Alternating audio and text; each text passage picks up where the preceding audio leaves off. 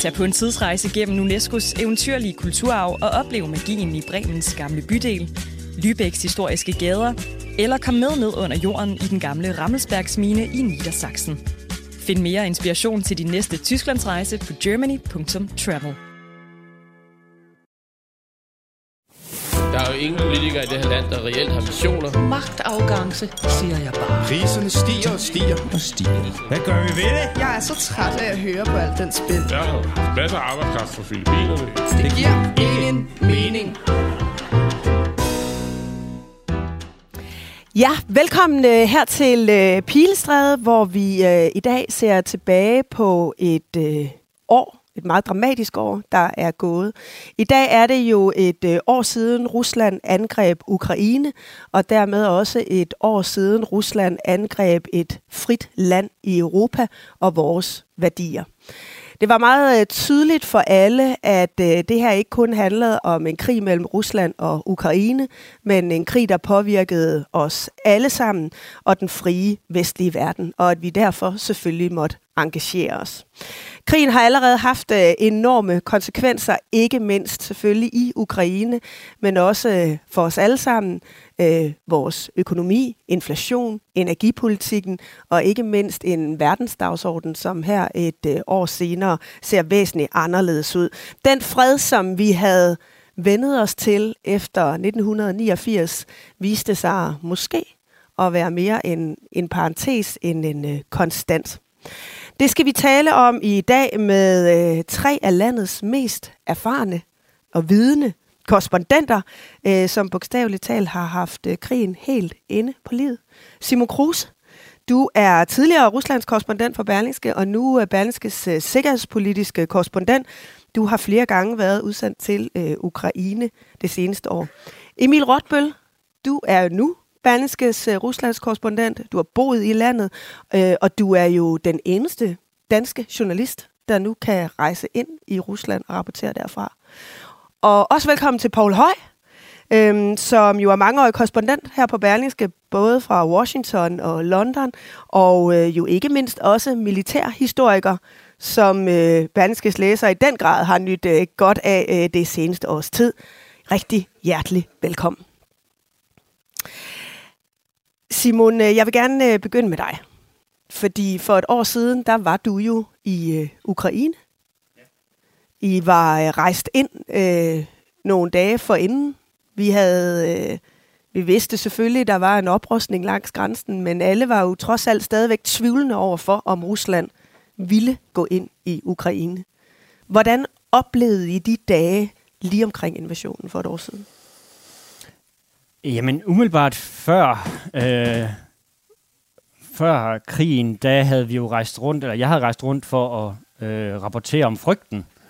Øh, frygten for krig. Øh, og den var nogle steder let at finde, andre steder var den meget øh, abstrakt. Øh, jeg var helt ude til i, i det østlige øh, Ukraine ved den gamle frontlinje øh, i Mariupol, øh, i Marino, øh, Øh, tæt på Donetsk, øh, hvor der jo sådan set de sidste otte år er blevet øh, skudt øh, sådan en lavintensiv krig. Men det var folk jo vant til. Det var det, der altid havde været.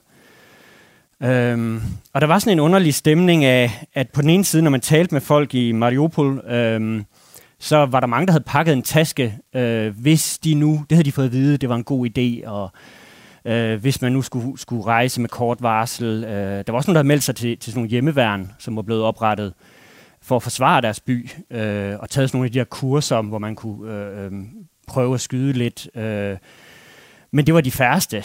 Altså, de fleste, øh, de var jo bare tøvende, øh, de var afventende, og de troede i virkeligheden ikke rigtigt på, at det virkelig kunne gå så galt. Altså, så, så, så, så skør er han vel ikke, ham i Moskva, øh, var, var sådan holdningen.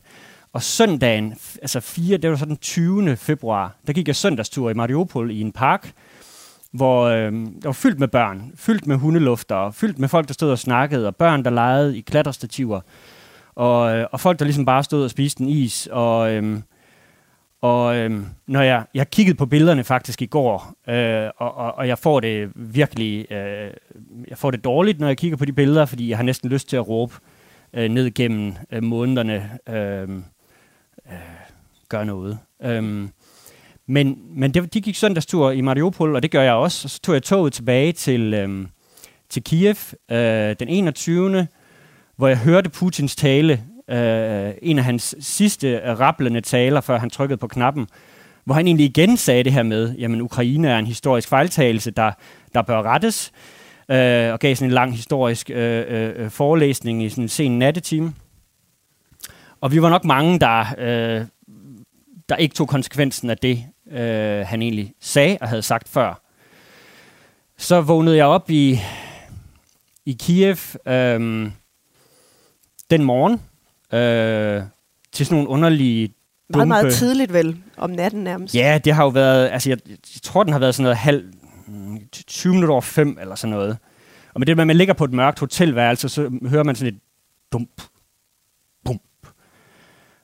det første, jeg tænkte, det var sådan, øh, altså jeg var jo sådan, man sov jo ikke helt godt og sådan noget de der dage, men det første, jeg tænkte, var faktisk, når der er nogen, der har flyttet rundt med en kuffert ovenpå på etagen ovenover. For det er ligesom, det er den lyd, der passer ind i en, en, en europæisk storby, hvor man ligger på et hotelværelse. Bum, bum, så fortsatte det bare, ikke?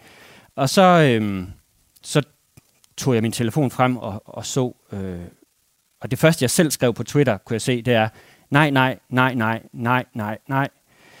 Øhm, og det var, altså, det var følelsen af noget uigenkaldeligt. Og øh, nu beskriver du i Mariupol, hvordan nogen havde pakket en kuffert. Havde man det i Kiev, eller var man enormt overrasket over, at Putin allerede i første dagen begynder at angribe hovedstaden? Altså jeg vil sige sådan, foran præsidentpaladset på Bankovergaden i Kiev, der var en skøjtebane øh, for børn og familier. Altså det, det var det, der var foran præsidentpaladset. Altså det var en by, som selvfølgelig havde hørt de her øh, advarsler i ugevis, øh, sådan set månedsvis, men måske også hørt dem så længe, at det er ligesom et eller andet stormvarsel, hvor man tænker, Nå, nu har de aflyst det så mange gange, at nu kan jeg lige så godt lade være at fikse de der tagsten. Øhm, altså, det var, folk var på, nogen var klar, nogen havde rykket deres børn for eksempel ud af byen, men det store flertal, de tænkte, nej, det kan ikke ske her. Altså, når man er i sådan en stor europæisk by, en millionby, hvor livet går videre, og metroen kører, så tænker man ikke, det er det, der sker. Hvordan reagerede du selv? Du havde en øh, gravid kone derhjemme, du skulle hjem og være far, og du, du, du havde selv meget på spil også i den periode. Hvordan, hvordan bliver du bange? Bliver du overrasket? Hvad, hvad, hvad reagerer du selv på, at nu er det, som vi måske havde, havde sådan skudt lidt væk som for vanvittigt til at kunne ske, at det reelt udfoldede sig? Mm, jeg tror, en sådan en formulering, jeg har jeg brugt, det var det der med, at, at man forstår det først i nogle glimt, øh, hvad det egentlig er, øh, når krigen kommer til, til en by. Øh, og, og de der dumme bedrøn om morgenen og, og læste på Twitter var selvfølgelig en ting. Men jeg tog ud øh, om morgenen der og mødte en, en gammel øh, ven, jeg har i, øh, i Kiev, øh, som, jeg, som jeg stod og i en, en pessimist, som havde korrekt forudsagt øh, krigen. Øh, men hvor jeg kom op af metroen, og så hørte jeg, hvad der nok har været en af de første øh, luftalarmer. Øh, og, og når folk hører den der luftalarm første gang, øh, det, det, det, er, det, det er virkelig, øh, folk bliver blege og, og står bare og kigger op mod himlen og, og venter og se et eller andet, øh, og så er der nogen, der sætter i løb ned i, øh, ned i de her øh, tun tunneler, fodgængertunneler, der er i, i, i Kiev. Og, og, og det var, det var e-, endnu et, et øjeblik, hvor man ligesom forstod det. Altså, 10 minutter forinden havde jeg siddet i metroen, og der var det som om, at halvdelen, øh, der sad i metroen, de var sådan på vej på arbejde. De havde deres map, altså, det var jo tidligere om morgenen, det var ikke alle, der havde hørt det eller forstået det. Og den anden halvdel var på vej væk. Øh, så det var sådan der kom gradvist øh, over dagen. Øh, men men da, da erkendelsen kom, der vil jeg sige, at øh, der begyndte folk jo at flygte øh, altså med, med deres børn, altså for at få deres familier, få deres familier ud af byen, og, og vejene blev et stort øh, kaos. Øh. Og på det tidspunkt øh, har hele verden jo også øh, er meget afventende over for, hvad det her er for en krig. Hvor øh, voldsomt vil øh, Putin gå ind, og hvor hurtigt. Mm. Øh, vi øh, på Berlingske skynder os jo sådan set også at få dig hjem øh, ret hurtigt øh, efter, øh, men I vender jo tilbage igen til øh, Ukraine. Øh, første gang i april, så vidt jeg husker det, øh, hvor I også besøger den by, der hedder Bucha. Øh, kan du prøve at forklare, hvad det var for en oplevelse at være der? Ja, altså vi... Øh vi havde, vi havde egentlig været nede i det sydlige Ukraine, i Mykolaiv og andre steder derude ved, ved, ved, ved frontlinjen, øh, og så øh, hørte vi, at, øh, at de russiske tropper havde trukket sig ud af, af de der områder nord for Kiev. Fordi det, der jo skete i efterfølgende dage, var, at, at russerne forsøgte at, at tage Kiev øhm, i krigens første uger. Øhm, og der de nåede til, det var sådan set Bucha, som er øh, groft sagt en, en forstad øh, til, øh, til, til Kiev. Øh, det ligger en lille... Ja, hvis, hvis alle broerne ikke var blevet smadret, øh, så, så tog det, ville det tage 25-20 minutter at køre derop. Ikke? Øhm, men nu havde russerne været i den by i en måned, øh, og de havde så trukket sig tilbage fra det område, hørte vi de første meldinger om. Så satte vi os på toget, mig og Asger Ladefod, øh, min meget gode fotograf-kollega øh, og ven, øh, vi satte os på toget nordpå øh, for at forsøge at komme op og, og dokumentere, hvad det egentlig var, der, der skete deroppe. Vi endte med at køre ind i, i Butcha en tidlig morgen, øh, altså som, som nogle af de første, i hvert fald nordiske journalister, øh, sammen med et lægehold.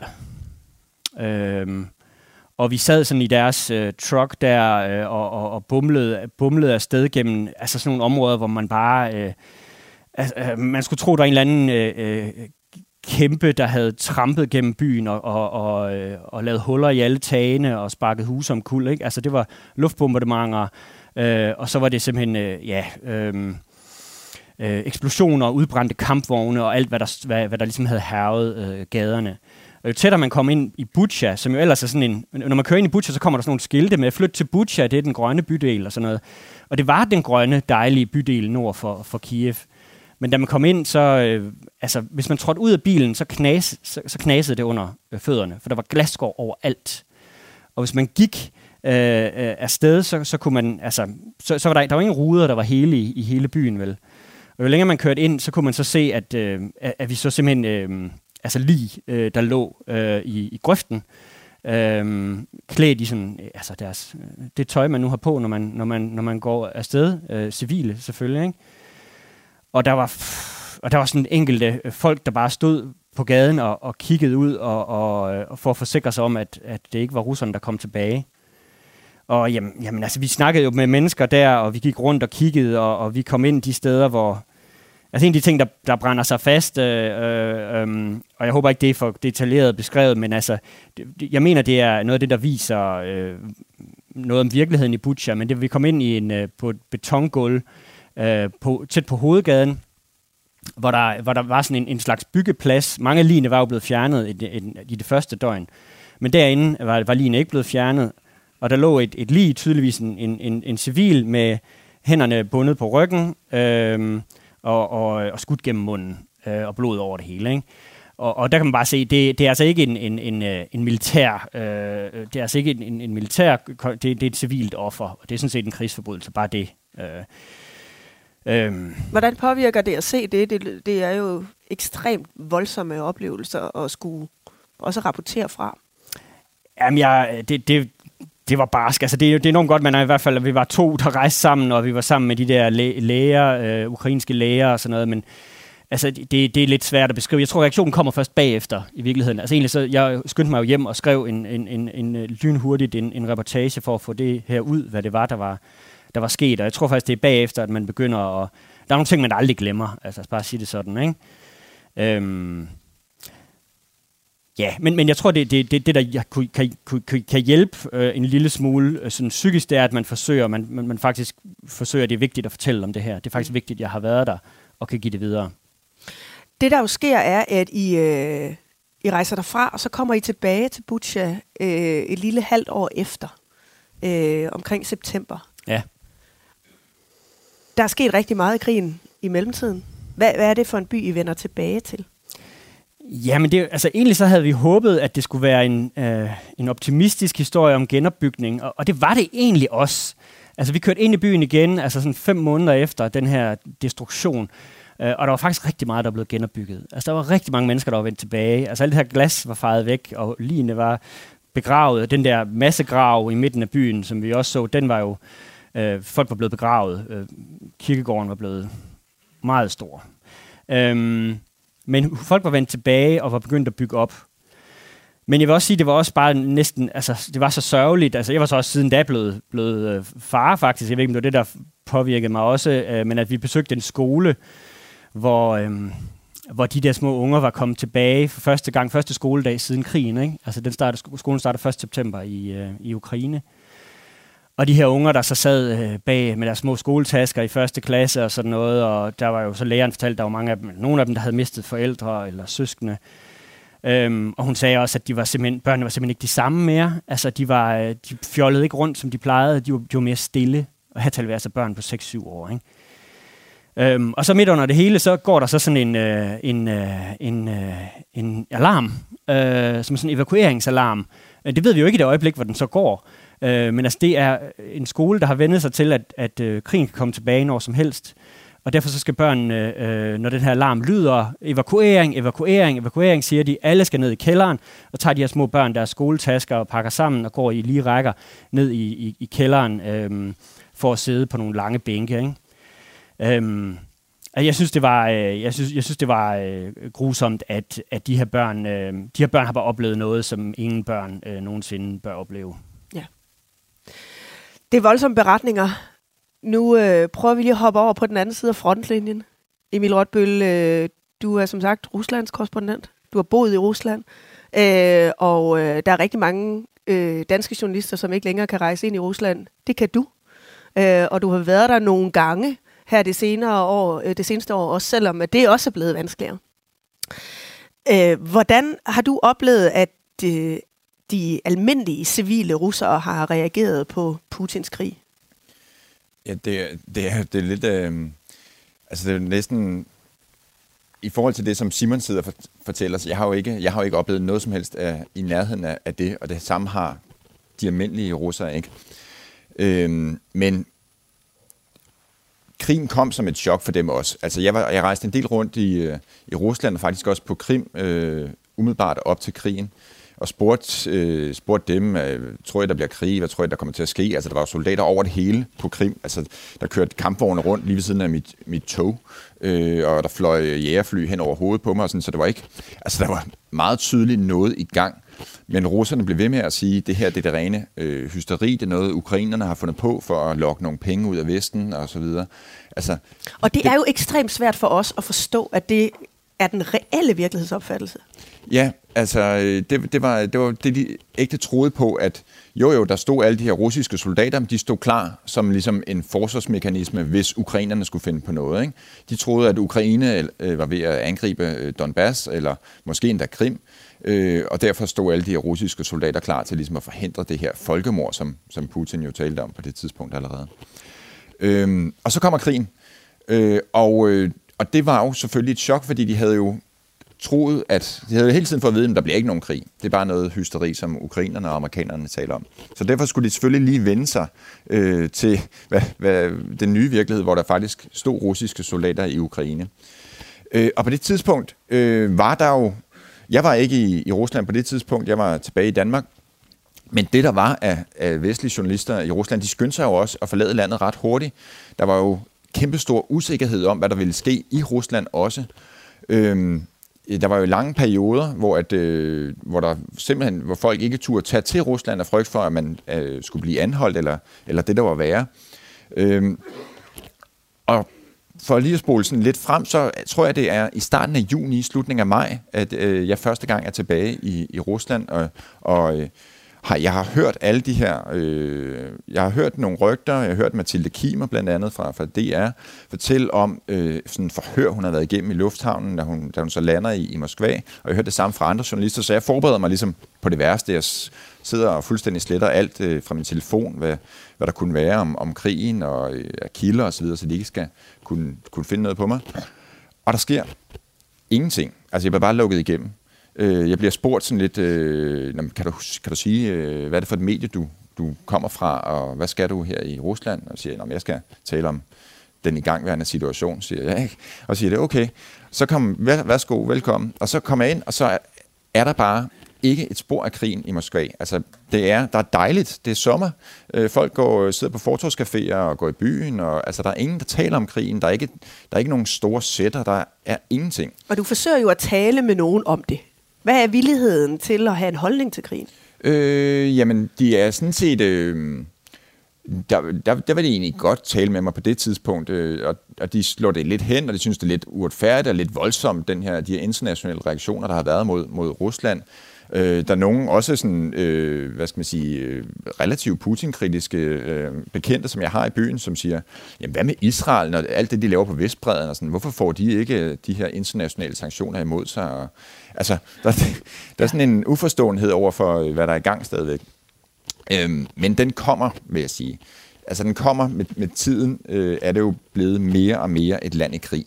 Øh, især efter, øh, eller i tiden op til mobilisering og, og, og efter det, der er det en frygt, der har lagt sig ned over det samfund, som, som jeg også selv har mærket på min egen krop siden. Øh... Ja, fordi hvis det er jo en, det er jo enormt store civile tab, øh, Rusland har lidt. Det er også et meget, meget stort land, men, øh, men der er trods alt mange familier, som er påvirket. Øh, Rusland øh, har jo tabt, altså i forhold til, hvad, øh, hvad, hvad USA for eksempel tabte under Irakkrigen eller i Afghanistan. Altså, det er jo nogle helt, helt andre tabstal, vi taler om her for Ukraine. Man regner med, at der dør omkring 800 øh, russiske soldater hver dag. I perioder. I perioder. Men det må jo, de, de har familier, der, altså hvorfor er der ikke en eller anden grad af oprør? For et er, at man politisk er uenig, men det kommer også meget tæt på mange familier. Jamen, der har ikke været den her, det her fokus på de her store tabstal, som, som vi har haft i, i Vesten. Øh, altså for det første ved de ikke, hvor mange der er reelt er døde. Men det er klart, at, at der dukker jo også historier op om, om, øh, om dræbte russiske soldater, og de fornægter det ikke, at der er mange sårede og dræbte osv. Øh, men der, der er simpelthen indtrådt sådan en... Øh, altså i den første lange periode, der hvor de nærmest ikke forholdt sig til krigen, der var det jo den her fortælling om, det er de professionelle, der er i krig. Det er en specialoperation, det er ikke en krig. Det er pro, øh, folk, der har skrevet kontrakt med hæren og selvfølgelig udfører deres arbejde. Øh, så, så det var ligesom, jamen hvis de øh, dør eller bliver såret, så er det en, en del af deres arbejde. Og nu, hvor det også er mobiliserede soldater, øh, der taler de mere om det som, jamen det er jo vores øh, øh, pligt øh, som, øh, som russere og som mænd, og sådan, det er, så må man ligesom forsvare sin egen mandige ære øh, og, og gøre det, som ens land kræver af en. Og der var en, øh, der var en kæmpestor, der var ret stor frygt omkring mobiliseringstidspunktet, fordi at der virkede det til, at alle bare kunne blive hævet ind. Øh, der var mange, øh, øh, som ikke burde kunne blive indkaldt, som enten af helbredsmæssige årsager, eller fordi de havde mange børn, eller der var ligesom nogen der, grupper, der burde være undtaget, også hvis de var for gamle simpelthen. Og der var og de blev alligevel hævet ind. Så derfor var der kæmpe stor frygt, fordi at det virkede som om, at okay, nu kan krigen ramme hvem som helst. Mm. Men det er der kommet øh, mere, altså det der er blevet lagt låg på igen, hvor, øh, hvor man siger, okay, nej, det, det var nogle fejl, og nu er der blevet rettet op på dem, siger de. Så nu er det kun de, de her reservister, og det er faktisk kun en meget lille del af, af dem, som, som er i reserven, som burde kunne blive indkaldt, som bliver det. Så nu er det igen noget, som kun øh, omfatter en, en relativt begrænset skare. Du tager jo til Rusland på et tidspunkt for netop at rapportere fra øh, nogle af de her øh, mødre, nogle af dem, som, øh, som er kritiske over for, at alle bliver øh, indlemret i krigen. Øh, og, øh, og der oplever du også på egen krop, øh, at det som vestlig journalist pludselig bliver meget, meget sværere at øh, agere i, øh, i Rusland. Kan du prøve at beskrive det, som jo udvikler sig til sådan set en, eller en personlig forfølgelse? Ja, jeg lander, øh, jeg tager til byen øh, Jekaterinburg, øh, som er sådan en millionby, den fjerde største by, mener jeg, i Rusland, som ligger der i, øh, øh, i Uralbjergene, eller for foden af Uralbjergene. Øh, nogle timers flyvning fra Moskva, og jeg stiger ud af flyet, og øh, så øh, tænder jeg min telefon, og så eksploderer den simpelthen bare i, øh, i opkald øh, og, øh, og beskeder på øh, øh sms og på Telegram og på WhatsApp og på ligesom alle de platforme, hvor jeg er til stede med folk, som øh, kalder mig spion øh, og siger, at jeg øh, skal skride ud af, af Jekaterinburg. Og jeg aner ikke, hvad der foregår. Men jeg kan bare konstatere, at der er rigtig mange russere, som ved, at jeg er i Jekaterinburg, og de tror til synligheden, at jeg er spion. Øh, og, øh, og det udvikler sig, øh, jeg skal mødes med nogle mennesker, jeg prøver at tage kontakt til dem, og de siger, at det er bare nogle idioter, dem skal du ikke tage dig af, kom herind. Øh, og så kommer jeg hen til det her sted, hvor jeg skal mødes med nogle, øh, nogle kilder, interviewe dem. Og der har så også dukket et, et, øh, et russisk tv-hold op fra sådan et øh, regeringsvenligt medie, som interviewer mig og spørger, mig, er det rigtigt, at du har øh, en fortid i, i militæret, i det danske militær? Og det er det jo. Jeg er jo sprogofficer, jeg er uddannet sprogofficer for 20 år siden, hvilket jeg jo også åbent skriver på min profil på, på Berlingske. Øhm, Øh, og så siger, siger jeg, så, så det siger jeg, jeg siger, ja, for 20 år siden lærte jeg russisk, øh, nu er jeg journalist. Øh, nå, okay. Øh, og så, jeg, jeg får ligesom lagt det et eller andet sted, øh, men det, der så sker i løbet af aftenen, øh, det er, at øh, der, jeg opdager, at der er nogen, der følger efter mig. Øh, og de her opkald, øh, de bliver ved på min telefon. Der bliver ved med at komme beskeder og, telefonopkald ind. Og så er der simpelthen nogen, der følger efter mig, følger efter mig til mit hotel, og så billeder af det. Øh, og det ender med, at jeg må forlade hotellet og skifte hotel, og, øh, og forventer. Jeg ved du må jo simpelthen ud af en bagindgang og øh, liste væk, uden øh, at de, dine forfølgere ja, kan se dig. fuldstændig. Altså, ja. øh, øh, jeg, øh, ja, og, og, jeg, og jeg forventer halvt, selv på det nye hotel, forventer jeg jo halvt at, at blive vækket midt om natten, øh, fordi at jeg ved ikke, om det her det er nogle øh, hvad skal man sige, almindelige sure russere, eller om det er øh, noget efterretningstjeneste, eller hvad det er, der, der er i gang her. Øh, så der er en enorm usikkerhed, øh, og øh, der sker så ikke mere. Altså, jeg forlader så byen et, et, et døgn senere, og jeg kan konstatere, at det er en, en behandling, som øh, en del andre vestlige journalister har oplevet i den her by øh, sidenhen. Så, så det er åbenbart en, en eller anden metode, de har udviklet. Øh, men den her men der oplevede jeg ligesom på egen krop, hvad det er for en frygt, som almindelige russere også øh, bliver udsat for. Øh, at det er jo blevet meget...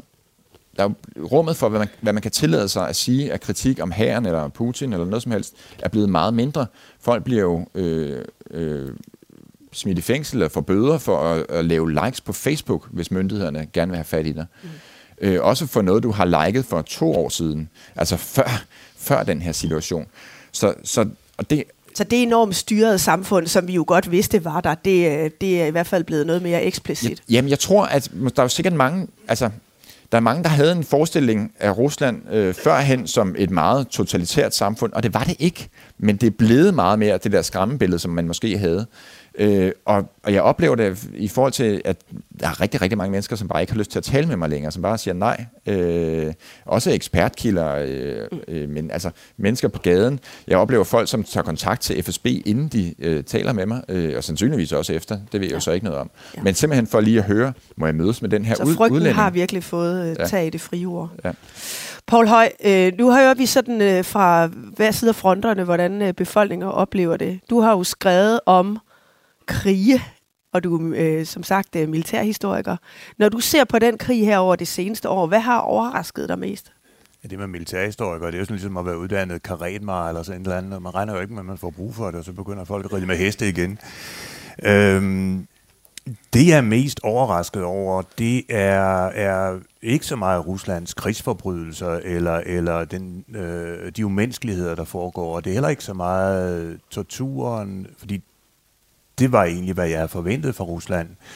Øh, det er heller ikke skyttegraven eller brutaliteten ved fronten, fordi det er et vilkår i krig. Det, jeg er mest overrasket over, det er, er Ruslands svaghed. Det er, hvor rystende svage de har været. Øhm, fra den kolde krig, der ved vi, at, at Rusland konsekvent... Er der noget galt med mikrofonen? Nå, nå, okay.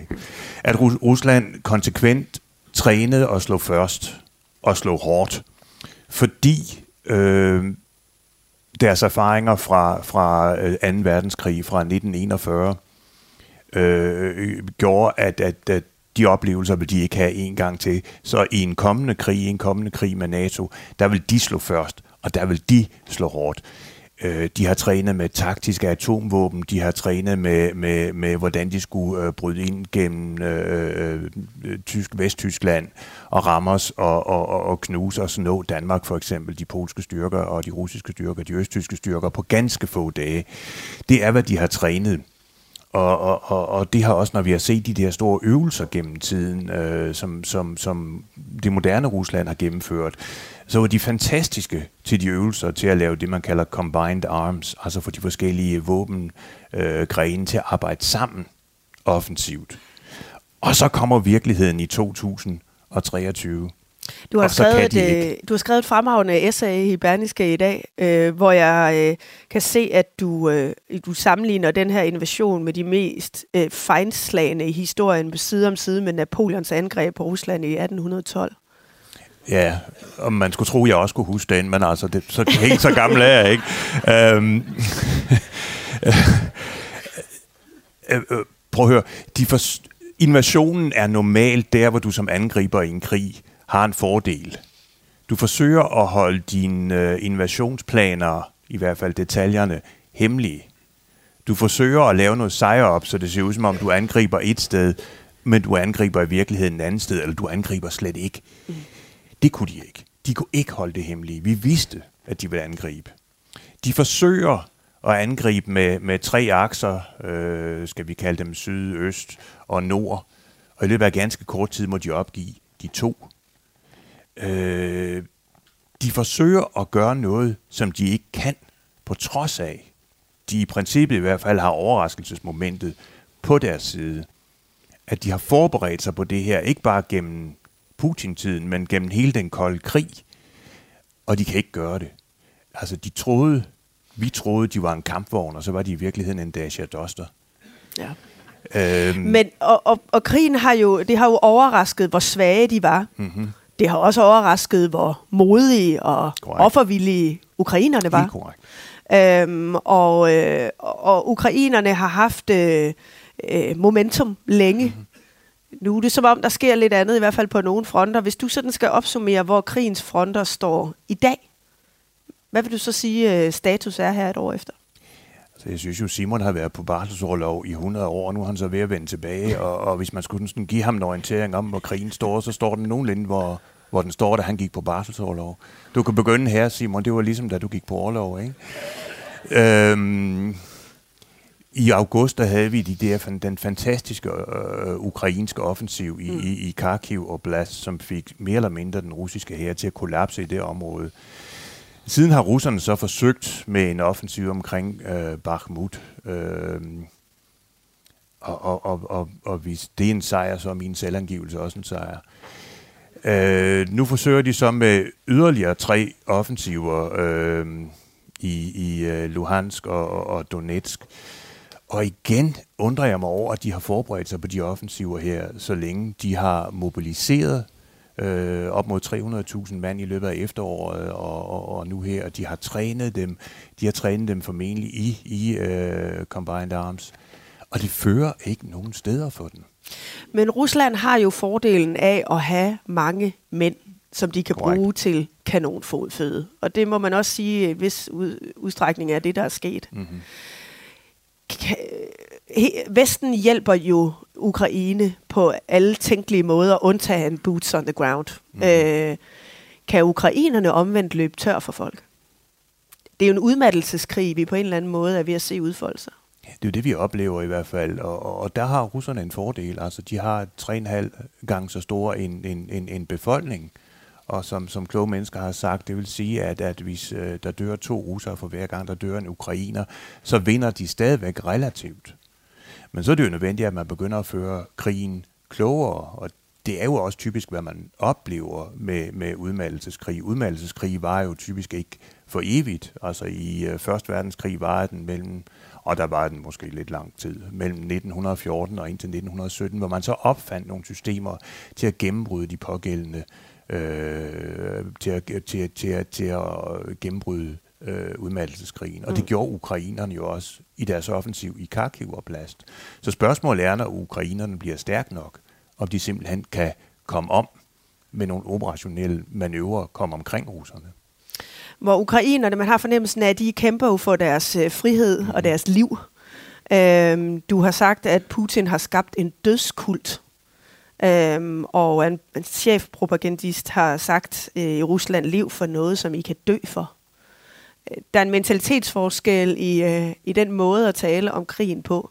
Øhm, og der kan du måske supplere, Emil, men er det den, den, den tilgang til, at man skal være villig for at dø for sit fædreland, og at døden også er en præmis. Øhm, har, har Rus, er Rusland i gang med at skabe en fortælling, som, som på nogen måde kan have, på nogen måde kan have grund eller bund i, øh, i befolkningsopfattelse af krigen? Det vil, det, vil, det vil Emil kunne svare meget bedre på indenfra. Jeg kan kun sige, når jeg ser det udefra, hvis du skal... Øh, hvis du fører en udmattelseskrig, så har du brug for mennesker. Og hvis der er noget, russerne ikke har, så er det mennesker i deres her og i deres militære system. Øh, de er kun en, en svag afglans af, hvad Stalin havde i, i 1941, og hvad, hvad for den sags skyld også Sarherren havde, øh, Stalin havde 3 millioner mand under våben i 1941. Han øh, havde et effektivt mobiliseringssystem i 1941. Han kunne rimelig hurtigt få mobiliseret befolkningen. Han havde en, en, øh, en militær industri, som meget, meget hurtigt kunne, kunne øh, blive omstillet, og det var jo en af grundene til, at han ikke blev løbet over inden, selvom det var ved at gå galt i 41-42.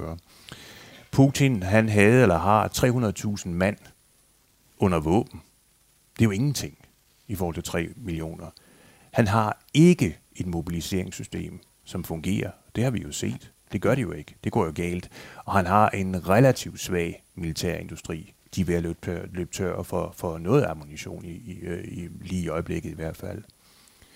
Så, så han er jo nødt til at skabe, øh, hvad jeg kalder en, en, en, en dødskult, en, en idé om, livet har kun mening, hvis du giver den for fædrelandet, og på den måde få folk ind i den her krig, han har skabt.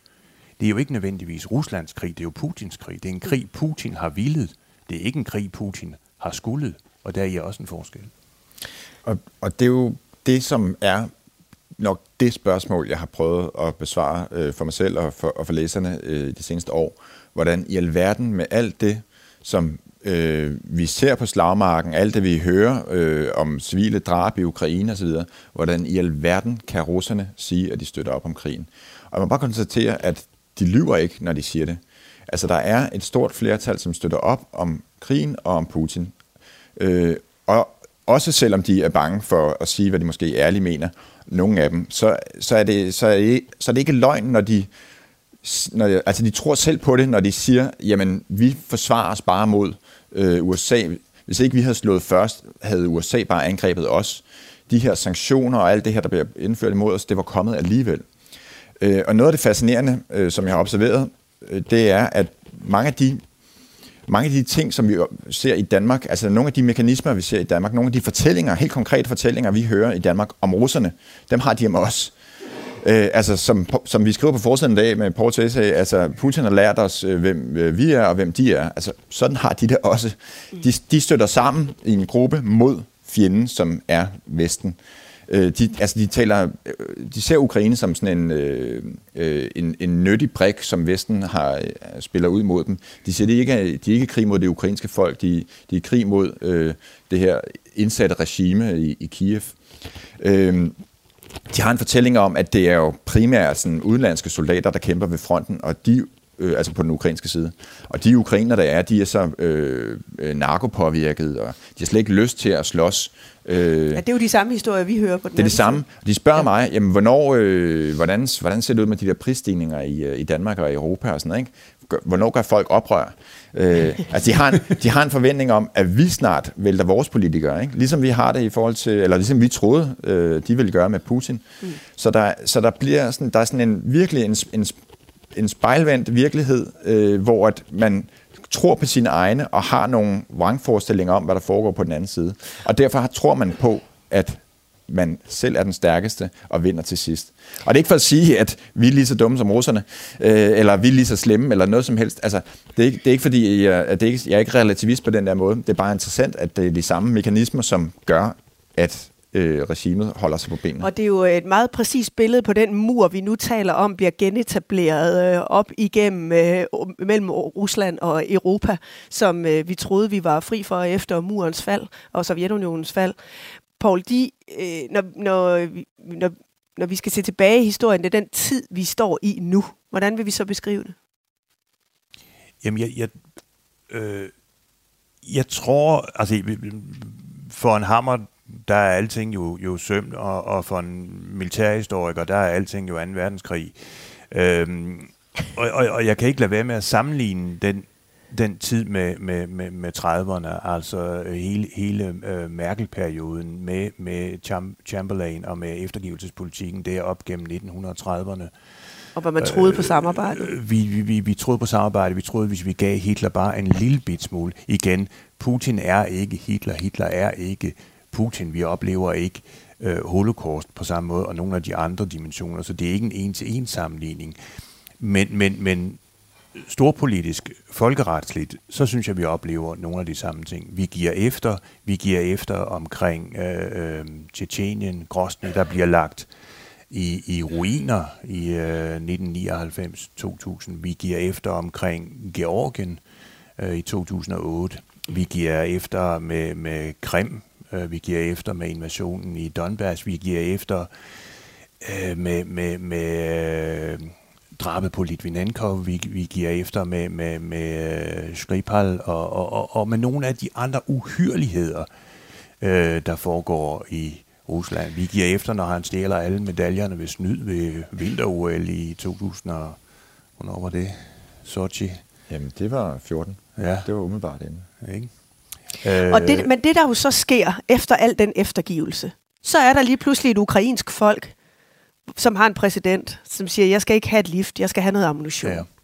Og, og jeg tror for hele Vesten var det jo en, en, en bræt opvågning. Et var, et var invasionen, men noget andet var det ukrainske folks reaktion. Fordi der var mange europæiske regeringer, som også havde regnet med, at Ukraine blev løbet over ende, og øh, at præsidenten ville skynde sig ud af landet. Men lige pludselig så vi den modstand, som ikke var interesseret i at lægge under for den eftergivelse. Hvad, hvad er det for et folk, vi har med at gøre, Simon Gruse? Som jo på den måde vækker hele vestens engagement og forstår, nu er det faktisk alvor, og vi skal ikke bare lægge os ned.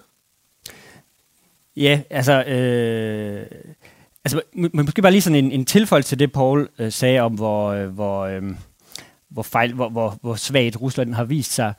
Man kan også sige, at øh, der var, nok har været nogle ting, hvor, øh, hvor øh, tingene er faldet heldigt ud i de allerførste døgn af krigen. For det kunne faktisk også være gået anderledes.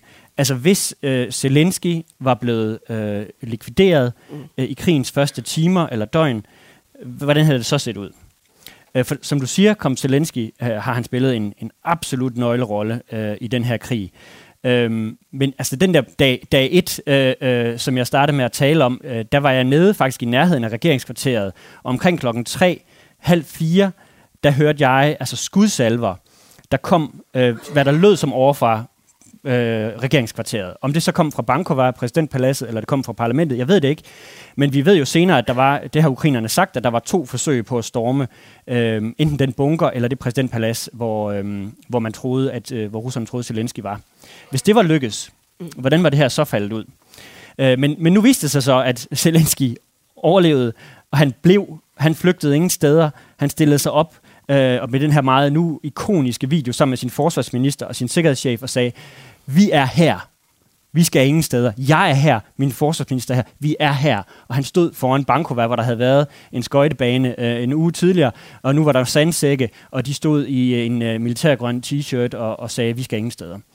Og det var overraskende. Altså det, det var også overraskende for, for mange, altså for, for amerikanerne og alle mulige andre, som, som regnede med, at han nok gerne ville evakueres, øh, i hvert fald til Vestukraine og måske, og måske øh, øh, ud af landet.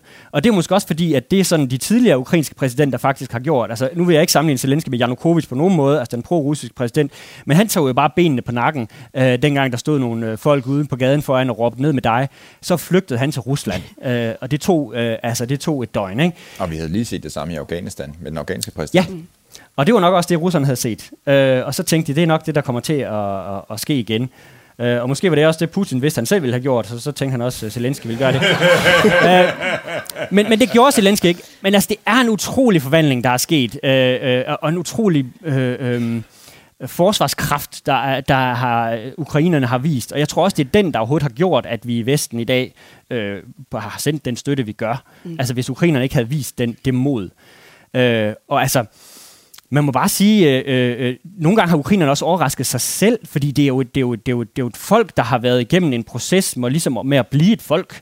Øh, altså, og det, når, når sådan kritikerne af, af, af Ukraine siger, ja, men det er jo et splittet land, og, og er de ikke også sådan lidt russere alle sammen, og de er jo også korrupte og sådan noget. Og sådan. Jo, altså, øh, Ukraine er, er, er korrupt, og alle lande har haft deres splittelser, men det har været sandhedens time, og vi har faktisk set, hvad ukrainerne rent faktisk gjorde. Og det var, selv dem, der sådan, altså, øh, øh altså man kan måske næsten, jeg vil næsten sige øh, mest, nogle af de russisktalende i øh, Østukraine, for eksempel i Mariupol, Øh, det er dem, der har meldt sig til de her øh, øh, Azov-bataljonen, til, til hjemmeværnsgrupperne, til alle de andre, øh, der, der nu forsvarer, øh, der, der forsøger at forsvare deres land. Det er ikke sådan en eller anden form for øh, Nej, og det var jo meget tæt på. Vi så folk. de her billeder fra togstationerne, hvor øh, kvinder og børn kører ud, og mændene bliver, og, og, og er villige til at tage den kamp. Jeg tror, at vi, ja. vi alle sammen øh, lige pludselig kunne oversætte til, hvordan ville det være i vores familie, hvis det her lige pludselig skulle ske. Øh, ja. der, der var ingen spørgsmålstegn ved, selvfølgelig skulle man blive og kæmpe. Nej, altså, jeg vil, jeg, vil heller, jeg, vil ikke, jeg vil ikke male et eller andet skønmaleri. Altså, der er jo mange...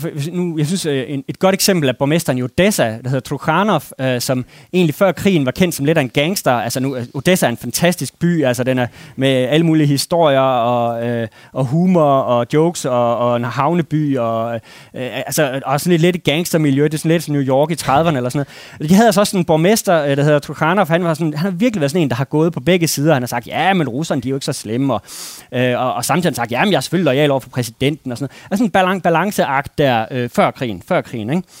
Så gik russerne så ind i, øh, i, øh, i landet og, og, og gik ind i Bucha og stod øh, øh var på vej mod Kiev, og der var stille fra Tukhanov nede i Odessa. Øh, han vidste, at Odessa var en af de byer, som Putin egentlig gerne ville tage. Øh, og som den drevne øh, havnegangster, han egentlig er, øh, jeg ved ikke, om han lytter med, men det gør han nok. Men øh, altså, så, så, så spillede han simpelthen, han ventede med at sige noget. Han ventede 72 timer med at sige noget. Han skulle lige se, hvem der ja. havde de bedste kort ja. på hånden. Ja. Og, og, det, og det, det er noget, som, som indbyggerne i Odessa, de husker i dag, og det er derfor, at de har fortalt mig det, fordi de kunne godt se, hvad den der øh, type var i gang med. Ikke? Altså han, han, øh, men, men altså, så må man bare sige, siden da har han bare vist sig at være en enorm effektiv øh, arrangør. Nu har han altså øh, en, af, en af de gode, øh, lojale øh, lokalpolitikere i, i Ukraine.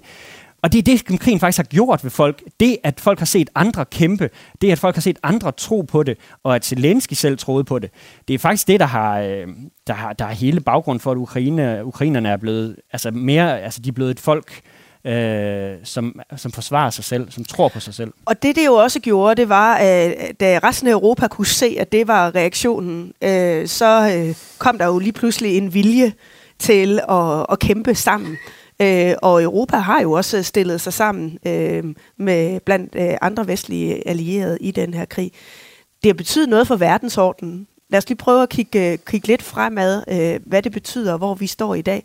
Hvis vi sådan kigger på, hvordan øh, de tektoniske plader har forskubbet sig i forhold til den verdensorden, der er i dag, kontra den, der var for et år siden. Hvad vil du sige, at status er nu? Hvad har det betydet? Øhm, jamen, det er jo uigenkaldeligt på mange måder. Det er den der følelse, jeg havde også på dag 1. Altså, det, øh, Rusland har... Øh, Putin troede måske, at han bare gjorde det, han har gjort alle de andre gange, som Paul, som Paul sagde. Ikke? Det gik jo fint nok i, i Krim. Uh, det gik jo fint nok i Donbass, altså, hvor, hvor sådan set mange af de samme elementer var til stede, men det reagerede vi bare ikke på. Men den her gang gik det ikke. Uh, altså, Rusland står jo uh, isoleret på en måde, som vi ikke har set uh, før uh, um, i, i nyere tid. Uh, og... Um, og vi peger ind, altså jeg er sådan, desværre sådan lidt pessimistisk i forhold til krigens øh, udvikling, øh, fordi jeg synes, det er, øh, jeg synes ikke, vi kan se nogen vinder af, af den her krig. Altså jeg kan ikke se, det, det er desværre det usandsynlige øh, scenarie. Det, det meget sandsynlige scenarie, at det her det bare bliver ved, og at det er et, øh, og det er en ny øh, virkelighed i øh, forholdet, øh, der, der vil forpeste og præge verdens, verdens, altså, den her verdensorden på... fremover i ja. overvis, mm. i årtier. Øh, og jeg kan ikke rigtig se, hvordan det kan rulles tilbage. Jeg håber, jeg tager fejl. Øh, men, men, øh, men så jeg tror, vi er inde i noget, øh, vi, vi er nede i noget, et hængedøn, som vi ikke slipper op, i, øh, op af i, øh, i mange øh, og, altså i, i årtier, er jeg bange for. Øhm, og vi ligesom har, altså, Rusland er blevet sat på en, et spor, der, der fører et sted hen, som, øh, som er svært at vende tilbage fra. Øh, og Ukraine har taget et, et valg, øh, som de er villige til at kæmpe for. Øh, og ja, det er det, jeg ser. Paul, hvis vi sådan ser på den, den røde linje militært. Øh, da krigen begyndte, der var øh, de europæiske regeringer jo lidt tøvende med først at hjælpe. Der var en øh, uh, no-flight zone, og hvad kunne, hvor, hvor tung materiel kunne man gå ind med. Og det har jo skubbet sig. Den linje har skubbet sig og skubbet sig og skubbet sig efterhånden, som vi, det er gået op for os, hvor svage Putin, at hvor svage Rusland og Putin var. Øhm, og jo mere Vesten har hjulpet, jo mere har det også stået klart, at det her er en krig mod den frie verden og nogle autokrater. øh, og at det netop er blevet billedet på en, en verdensdagsorden. Nu begynder, øh, nu begynder der at være historier om, hvordan Kina agerer. Kan de komme til at hjælpe med noget militært? Øh, i, så sent som i aftes var der historier ude om forhandlinger omkring det, der hedder kamikaze-droner, øh, som en kinesisk producent åbenbart taler med Moskva om at, at levere. Hvad, hvad er det, vi kigger ind i, i forhold til, at den her krig for alvor bliver en, øh, en tredje verdenskrig? Altså, Kina må jo gøre, hvad Kina vil. Det, det, det, det kan vi jo ikke rigtig... Vi kan kun sige, at det må så også få de konsekvenser, som, som, som, som det får. Kina er jo afhængig af os på en helt anden måde økonomisk, end, end, end Rusland nogensinde har været. Rusland var jo bare en stor benzinstation, øh, med lidt kul i bagbutikken også. Øh, det, det, øh, det, det er Tysklands største samhandelspartner. Det er USA's formentlig, vil jeg tro, næsten største samhandelspartner. Hvis ikke de kan sælge deres skrammel til os, så går Kina jo for lidt. Øh, dem kan de jo ikke sælge til russerne, dem kan de jo ikke sælge til Afrika, det kan de jo ikke sælge til, til øh, Sydøstasien. Så, så jeg er en lille smule mere, mere optimistisk omkring Kina. Øh, jeg tror ikke, de går ind i krigen og heller ikke kommer til at spille en aktiv rolle. Det tror jeg simpelthen ikke, de tør. Og også med den oprustning, der er sket i Vesten, og hvis jeg må få til noget, øh, Simon siger, det er rigtigt nok, at vi har oplevet et interessefællesskab med Ukraine, og det er vigtigt. Men jeg har, synes også, vi har oplevet et øh, interessefællesskab mod Rusland. Og den måde, som hele vores, vores øh, historie er blevet skrevet om på, altså hvor vi, hvor vi før 2014 oplevede Merkel-perioden som en på mange måder øh, sejrig periode. Jamen vi fik da, altså at undgå en krig, det var selve målet, akkurat som Chamberlain i, i 1938 efter München blev tiljublet. Peace in our time, hurra Chamberlain. Mm. Jubel i London, jubel i alle de europæiske hovedsteder. Sådan har Merkel-perioden jo også været set. Når vi ser tilbage på den, så ser vi tilbage på den fuldstændig som vi ser tilbage på, på Chamberlain-perioden. Vi gav jo for meget, vi gjorde jo for lidt. Men vi, øh, vi så også en sikkerhedskonference i München sidste weekend, hvor jeg synes, retorikken i hvert fald eskalerede. Øhm, du, er ikke, du er ikke bekymret for, at vi kigger ind i noget, der nærmere kunne ligne 3. verdenskrig? Ja, og jeg tør jo ikke jeg tør jo dårligt nok sige, at det her det er en, en, en positiv udvikling, fordi det, det lyder sådan, øh, det lyder virkelig som en militærhistoriker, der taler, som nu er kommet tilbage til sit fag. Men det er en positiv udvikling, at vi står op mod autokraterne. Det er en positiv udvikling, at vi står over for Rusland og siger, nu går den ikke længere, kære venner. Problemet er jo, at det ligesom... Øh, alle os, der har læst Harry Potter for vores børn, øh, vi ved jo, at Voldemort fra, fra, fra den første bog og så frem de næste, øh, og du skal nok komme til at læse Harry Potter også, Simon. Du, du kan glæde dig, og de bliver tykkere og tykkere og længere og længere og mere og mere indviklet. Vi og Voldemort jo, bliver stærkere og stærkere. Han bliver stærkere og stærkere, og det er jo præcis, hvad der er sket med Rusland.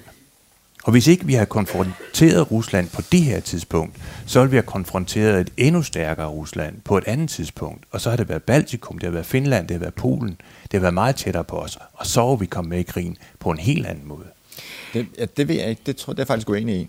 Altså jeg tror, at, at Putin har rykket på det tidspunkt, som hvor at, hvad skal man sige, styrkeforholdet var mest i hans favør. Altså, der har simpelthen været et window of opportunity for ham i forhold til, hvor meget gas vi stadig købte, og olie købte af ham på det tidspunkt, og, og hvor vi stod militært i forhold til, hvor de stod militært. De troede jo, han troede jo, at han havde gennemført øh, 10 succesfulde år med uh, militærreformer. Ikke?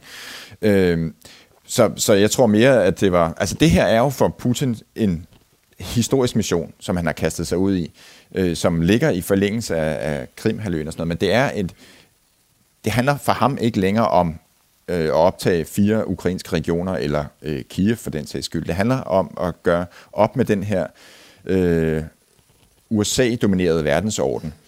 Og den, den dagsorden, den har han støtte til fra, øh, fra andre lande, fra Kina, øh, fra en del afrikanske lande, som godt kan se sig selv øh, i en ny verdensorden, hvor det ikke er USA, der dikterer spillereglerne, men hvor de også bliver taget mere seriøst, og der bliver taget mere hensyn til deres interesser. Det er derfor, vi, ikke, det er derfor, vi ser, at der er en del lande, som ikke står på Ruslands side, men de fordømmer heller ikke Rusland. Og jeg tror, det er det, i den sammenhæng, vi skal se i Kina, øh, at de har stadig en del interesse i den måde, som verden fungerer på nu, ligesom Indien. Altså, de har også store økonomiske interesser bundet op i den nuværende verdensorden. Men øh, de, kom, og de, de kommer ikke nødvendigvis til at kaste sig ind i det militære. Det tror jeg ikke. Det tror jeg faktisk heller ikke på. Jeg tror, de er for meget miste. Men, men det må vi jo det Men må hvis, vi se. Men hvis vi så tager Putins status, fordi øh, det, som de vestlige lande jo også har sådan været lidt afventende omkring, det er, hvad gør en presset Putin? Hvad, hvad kan han finde på, hvis øh, det ligner et nederlag, hvis øh, at den historie, han gerne vil fortælle, det, øh, det eftermæle, han gerne vil have, lige pludselig ikke er så stærkt, som han havde forudset? Hvad, hvad kan hans næste træk være? Og, og her tænker alle jo, kan han finde på at smide en A-bombe, øh, måske til en start i Ukraine? Jamen, altså, det vil jeg ikke udelukke. Men, men den gode nyhed er, at der er vi ikke nu. Altså lige nu, der behøver han slet ikke at gøre det. Lige nu, der satser han jo bare på, at tiden arbejder for ham. At krigen går i stå øh, nogenlunde omkring der, hvor den er nu. Og ikke, at de stopper med at skyde, men at de måske ikke rykker sig så voldsomt meget. Øh, og at så bliver vi trætte øh, i Vesten med tiden og stopper med at levere penge og våben til Ukraine. Ikke? Så, så han er, altså lige nu, mm, synes han sådan set, det går meget godt. Så den udmattelseskrig, det er, altså hvis han skal finde en eller anden grad af succes, så... Øh... Ja, og den er, det er jo, altså, øh, jeg tror sådan set, altså jeg tør ikke sige det, men øh, jeg tror godt, der kan være noget i, at tiden arbejder for Rusland, at de er økonomisk slet ikke så presset, som øh, vi troede, de ville være. De mistede kun, et, øh, hvad var det, 2,1 eller 2,4 procent af BNP sidste år, hvor vi jo talte om 10 procent til at starte med. Og det kan godt være, at økonomien går nedad, men de har penge nok til at føre den krig over de næste mange år. Det kan godt være, at de ikke har helt øh, kugler og krudt og militærindustri nok til at, at føre den i det omfang, som de gør lige nu. Mm. Men de kan godt blive ved. Hvad med Putin som person? Vi taler jo om det her som Putins krig. Der er alle mulige forlydende om, er han syg, er han svækket, er han... Hvad er din analyse af det? Ja, jeg har fået øh, virkelig mange øh, henvendelser. Og hvordan bevæger hans fod sig under øh, særlige møder? Og så der, der bliver jo analyseret i alle ja. tænkelige tics, ja. øh, han øh, ja. udstråler. Og hvad med de der store plateauhæle? Hvad er nu det for noget? Og det ser da også mærkeligt ud. Har han plateauhæle? Det må jeg ikke se. Jeg har da ikke set de der, hvor han har sådan indbygget de der snydesko, hvor det er sådan, altså min Nej. kone går i Nej, det må jeg ikke se. kortere hæle.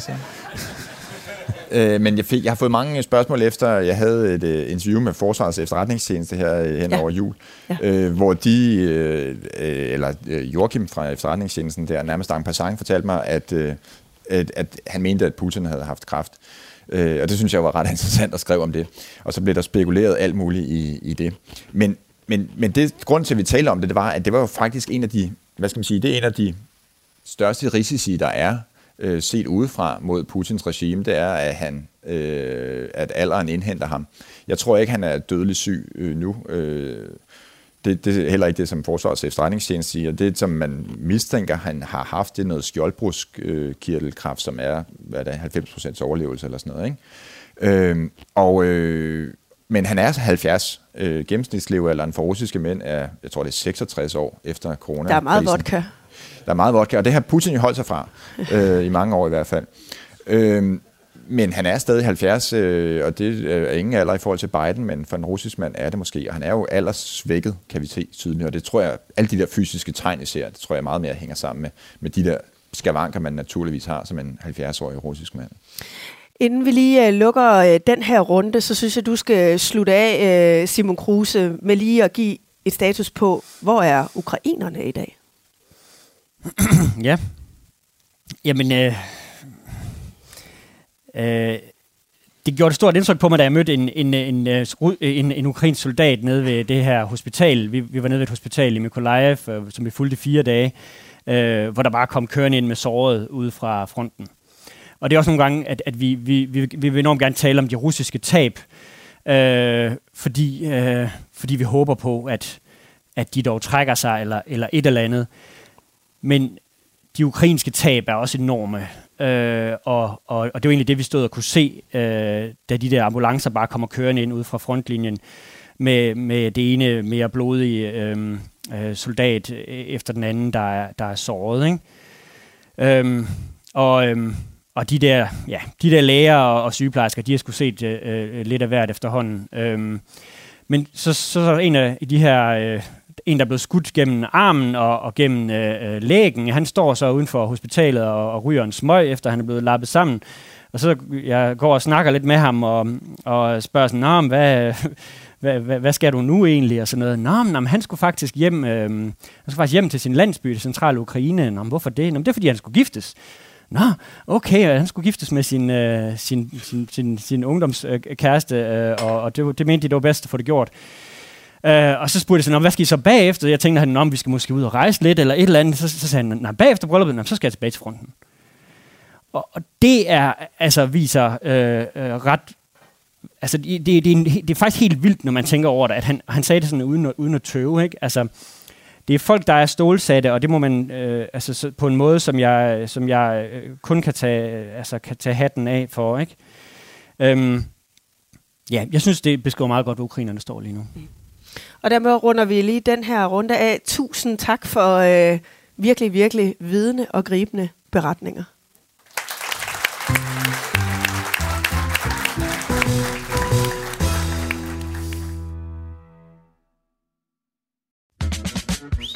Tag på en tidsrejse gennem UNESCO's eventyrlige kulturarv og oplev magien i Bremens gamle bydel, Lübecks historiske gader, eller kom med ned under jorden i den gamle Rammelsbergsmine i Niedersachsen.